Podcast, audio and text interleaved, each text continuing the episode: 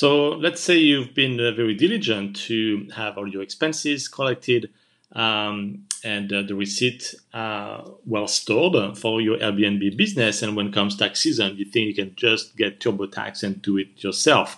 And maybe you can, but uh, if you're part of the 99.99% of the Airbnb hosts out there, I do strongly suggest, unless you have the initial CPA beside your name, that you actually hire a CPA or really a tax expert.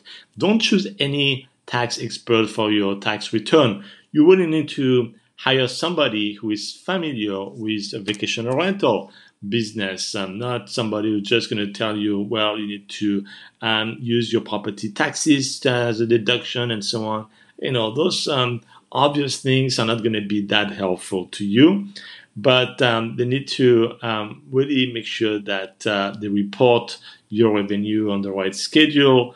Um, that they really have the right deduction uh, for you. Also, provide you advice for the next uh, one to three years down the road to really have a clear roadmap in terms of um, your Airbnb business and how you should structure it from a tax standpoint.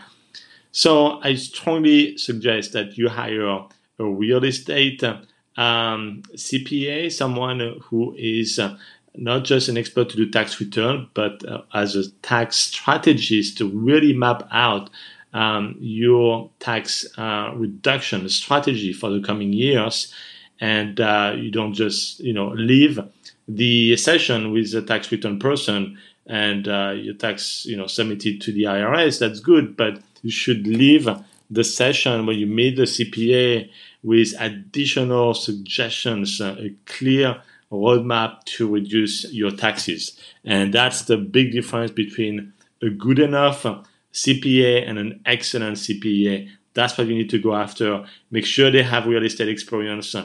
And uh, this person may be your actual best ally to keep more money in your pocket moving forward.